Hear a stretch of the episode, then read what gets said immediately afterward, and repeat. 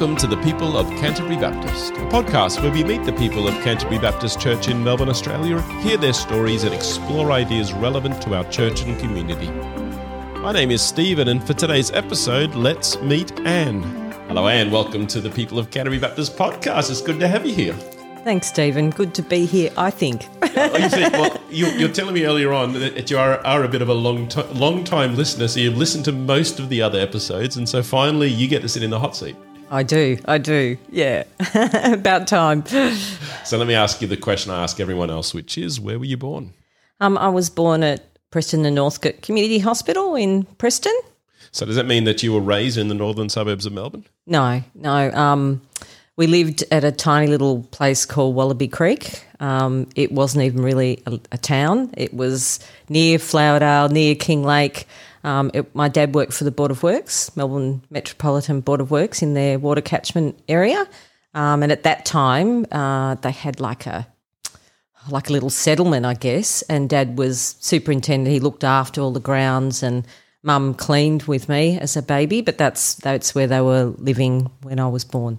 Yeah, So just paint, paint a quick picture of your family. How many uh, how many siblings did you have? yeah. I'm- I'm the youngest of six by a long way, so a little bit of an afterthought. Um, I've got three sisters and two brothers. One brother's passed away a few years ago, but yeah. So you, you're born in the northern suburbs of Melbourne, but but raised in Wallaby Creek. Are you are you a country girl? Uh, yeah, I mean, it's not very far from the city now, but at the time it was all dirt roads and probably an hour and a half or so. Now it's probably about an hour to get to the northern suburbs of Melbourne. Um, yeah, yeah, mum and dad had moved a little bit before I was born. Um, they'd immigrated to Australia some eight years before I was born, but they'd, they'd become naturalised Australians uh, before I was born. So they were sort of Aussies. Maybe not. yeah, What what country did they immigrate from? from Germany. Ah, so you're of German heritage. Yes. Yeah. Okay. So what motivated their move to Australia? Uh, they wanted a better life for the family, so already big family, um, and they were displaced persons. So they had lived in a part of Germany that is now Poland. Uh, Dad had served in the navy, and Mum was um, pushed out by the Russians when they invaded uh, on foot. They lost everything that they had grown up with, and were taken in by a woman who just took them into their home, uh, and yeah, ended up living there for some time. I think as displaced persons, they were allocated some housing In, in this is all in Germany. in Germany, yes, but right up near the Danish border. They lived in a place called Flensburg, which is right, right up on the border. Yeah. So, uh, but all the family, yeah, the ex- most of the family had moved, obviously, to what was then West Germany. Um, yeah, west of Berlin. I had one auntie that was on the other side of the wall, but yeah, So your father was a sailor for the German army in World War II. Mm. Did did he ever talk much about his experience fighting for the Germans in World War II? Yeah, uh, not not a huge amount. Neither mum or dad spoke a lot about. it. I think they're pretty traumatized. They're pretty gentle people, and didn't generally necessarily agree with everything that was going on. Uh, dad was probably lucky that he was a sailor. Uh, I think he ended up in the Foot Army. Um, he wasn't in the Nazi Party, I don't think, but uh, in the Foot Army um, towards the end of the war. But he was injured. He was shot, and he when the war finished, he was in hospital. Um, and mum and dad had had, they got married in 1943. So in the middle of wartime, um, dad had, they'd got engaged and he'd posted a ring or something, some incredible story that got lost. Never ever got to her. Um, but yeah, they managed to find each other, which was incredible given what was going on, that mum was sort of, you know, fleeing by train and foot, um, from where they had grown up. Yeah. Any any family stories about that journey to Australia? Yeah, lots of family story. My mum was pregnant with my sis- next sister up from me, so her stories are that she vomited her way to to Australia. But yeah, one of my brothers uh, had little cars, and it was very rough. The seas were really rough, and he would have these cars, you know, swishing from one side to the other as the waves were rolling them around. Um, yeah. Other than that, I don't know too much, but I remember the boys talking about that. They loved, you know, loved that experience. Uh, my elder sisters, older sisters, I think found I don't haven't heard much about the journey, but they found settling in here really really difficult because I think my older sister was about 11, 10 or 11. Um, and the next sister was a year younger. So yeah, they they had difficulty initially. Mum and Dad um, came to Bonagilla or Bonegilla. It's actually meant to be said, but all the migrants call it Bonegilla, um, and they lived there. Most people came through for maybe two or three weeks till they found work and were shifted to whichever state or whichever country area. Uh, Mum and dad, dad was multilingual, so he could speak lots of different languages. So he got a, a position as a supervisor in the migrant camp. And mum was really good with children and she was actually a teacher and she got a position in the childcare there. So they worked there and lived in the little tin corrugated hut for about two years uh, which they arrived in January. You can imagine Albury, Wodonga, in the middle of January from middle of winter, um, in a tin shed, basically. Uh, yeah, amazing courage, really, to do that. So yeah. Albury, Albury Wodonga in a migrants camp to Wallaby mm. Creek. Mm, uh, they might have been a move in between. I think they might have relocated to Sunshine or somewhere like that in between, and then on to Wallaby Creek. But they had purchased the block that they ended up building a house on uh, at Flowerdale about, I think, three or four years after they'd arrived in Australia. But it was all just native Australian bush. Yeah. How, how big was that block? 600, over 600 acres. So they bought a 600 acre block of mm. Australian bush. Mm-hmm. Is this the area that you were basically raised in? Yes. Okay. Yeah. So your earliest memories are, are of the Flowerdale, the, the, the yes. Flowerdale block. Yeah. So paint a picture. I mean, here at migrant family from Germany, they've they've now landed in this 600 acre block. It's it's undeveloped, I guess, is yeah, what you completely. would say. It's it. Um, so they've so what your parents then had to to, to to to clear the trees and build a house. What what yeah. was the process there? Yeah. So they were living at Wallaby Creek. It was only about probably three or four kilometres from the block. Um, so they, my eldest brother and dad would get on a bike on weekends with an axe and cut down some trees and cleared. They may have had some help, I don't know.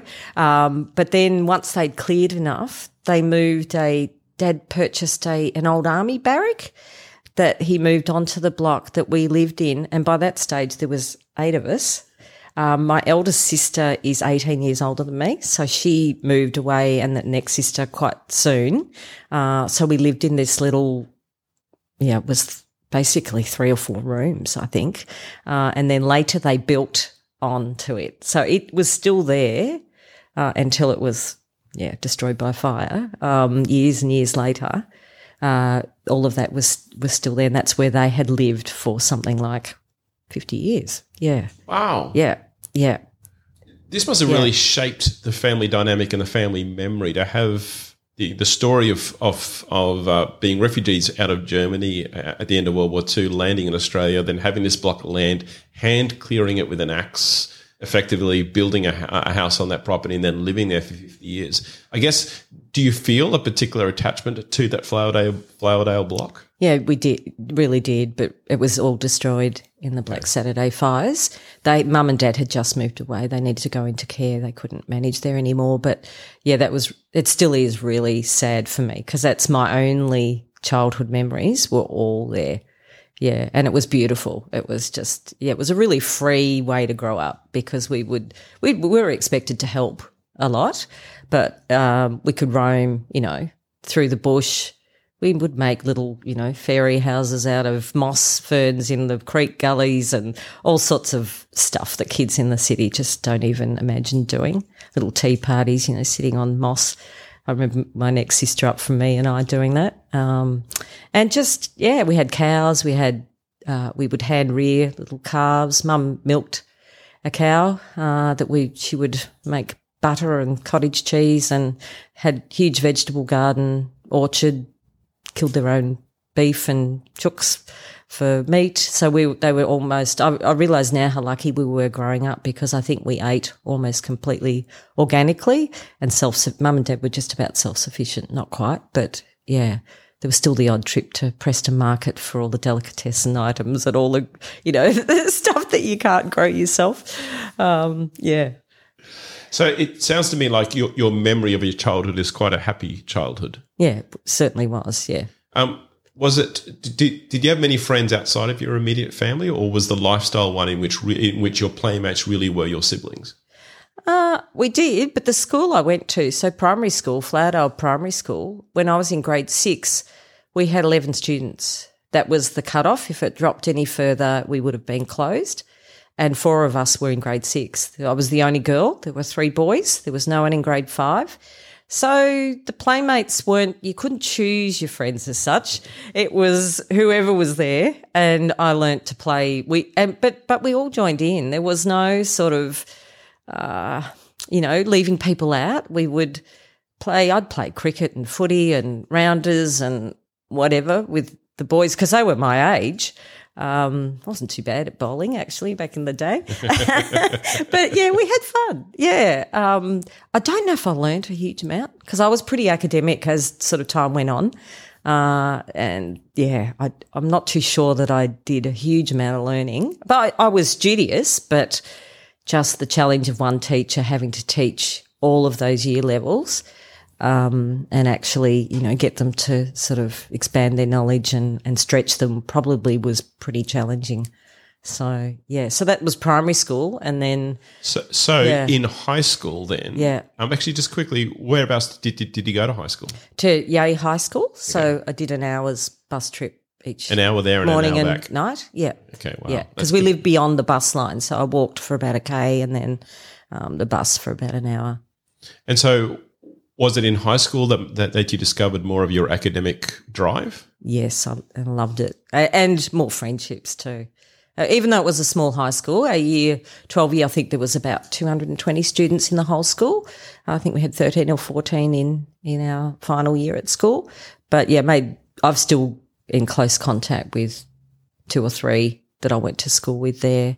Um, yeah, no, that was, yeah, I, lo- I loved school and I loved being challenged. I just wasn't great under pressure, so I didn't probably do as well as I should have in the end. But yeah, so a, a great student, but but didn't necessarily have the exam results to show it because no. the moment the pressure hit, put in a lot of effort. I was probably wasn't the absolute smartest person, but I put I always tried really hard and did well because I put in the effort. Yeah. Were there particular subjects that you were attracted to? We didn't have a really a huge amount of choice about what we did. We did, you know, maths and science, although I did a bit of a mix. Uh, I was quite good at maths and science. So I was the only girl in my year 12 year doing chemistry and uh, the other sort of maths and things. Those, yeah. Um, I did, I was probably leaning towards those, but I also did Australian history and right through the other year levels, we did geography and, um, you know, you did handcraft needlework, woodwork. You did all sorts of, you didn't really have massive choices. It was pretty much set because it was also dependent on what teachers there were employed at the school. So, um, yeah, like in my year 12 year, I had one teacher for two subjects and he resigned in July. So we were, I was without a teacher for two subjects in the final few months of the final year of school. So that was probably slightly instrumental in the marks not being quite as good either. Yeah.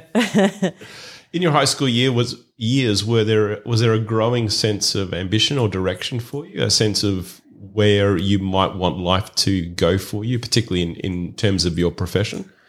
Oh, not not not particularly. And I think given my age, it was you sort of had choices like nursing, teaching, clerical you know, and there was a few other options coming in, but it was for females particularly. That was sort of how it went. I did, I actually wanted to do speech therapy, um, speech pathology. That's what I wanted to study. It was very hard to get into at the time, and I didn't have the marks. And so then I, yeah, I left school at 17, which was when I'd finished. I was young. Uh, applied for nursing, got in, but couldn't start till I was 18. That was the criteria and I didn't turn 18 till July. So I was accepted into a, a, an August intake for nursing. Um, and it was just expected in our household that if you were no longer at school, you were working, which was fine. Um, we just, mum and dad had a really strong work ethic. They worked hard all their life. Uh, so I got a job at a poultry farm, which was near where we lived. and it still exists apparently. It's been there for a very long time. Picking up eggs, grading eggs, uh, worked full time, and I actually really enjoyed it. And I think it it's good to have done something like that that was basic labour. Um, because some people that's all they do all their life. And I had the privilege of being able to study and have a professional career, whereas other people don't have that. And they were just the most beautiful people. They were country people. It was, yeah. So I, I actually enjoyed that time. It was good for me. Yeah. Why speech pathology? What, as a 17 or 16 year old looking at a career and seeing speech pathology, was there, was is there a story behind how, how that became attractive to you? Not really. I, I knew I wanted to do something in health. Yeah. Yeah. So not really. Know, And just- so once once the speech pathology door wasn't going to open for you, Mm. then then the next logical step was to head, head towards nursing. Yeah, and I had an older sister that was a nurse as well. So it was kind of, you know, listening to her and um, talk about her experiences. That was sort of a, a logical choice. And it gave an opportunity because I was hospital based training, actually trained where I was born, um, gave an opportunity because my mum and dad were nearly mid 40s when I was born to be able to earn money as well as study at the same time. Hard, but it was that, you know, being able to support myself and not totally dependent on them, which was a, a good option as well. I actually got into one of the first intakes at, I think it was PIT, Preston Institute of Technology, one of the very first nursing intakes, tertiary. Uh, and so I had both options. And I chose to do the hospital based training because of needing to support myself. Uh, regret a little bit because I never went back and did my bachelor, never had the degree, just my diploma. But, um, you know, I've done lots of other things with it and I've enjoyed all those years of nursing. So, yeah, it was good to me, really. And s- spoiler alert, although we will get into, into more detail later in our, in our conversation, um, but you, but you, you have then continued to be a nurse or, or in the nursing profession in various sh- shades and in different ways from then on. So this this was the beginning of a lifelong journey for you uh, in a professional sense. Yes, that's right. About f- now 42 We don't have to Two years. We don't have to put, put numbers on Makes these me things. old. That's okay. We can, uh, we can leave some mystery in that area. yeah. Um, so let, so let, us just park you there. Here you are doing hospital based training and nursing, doing your diploma. We'll just kind of leave you in that place. But let's go back into your home life, into your, your childhood and primary school and high school years. Um, how much did church play a role in your upbringing? Yeah, a, a really big part. Uh, our access to church wasn't always easy, but my mum and dad were um, Christians. Dad had actually left the Catholic Church, which was a little bit controversial. Married my mum, a Protestant, and they were Lutherans, both Lutherans. Um, so we were christened in the Lutheran Church, and then I was confirmed in the Lutheran Church as a thirteen-year-old. Um, I remember mum and dad. My, one of my earliest memories is mum and dad praying with me before bed when I was probably three or four. And I could still, rec- and, and it was in German because I didn't speak English until I went to school. Um, so yeah, that's a really nice memory. And we only went to church. I think it must have been about once a month. Um, we were going to like Doncaster Lutheran Church.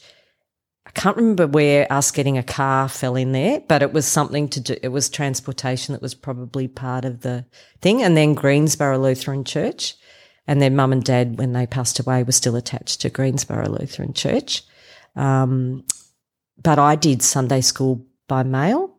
So I had the one teacher, Sunday school by mail. She lived in South Australia for all of my primary years.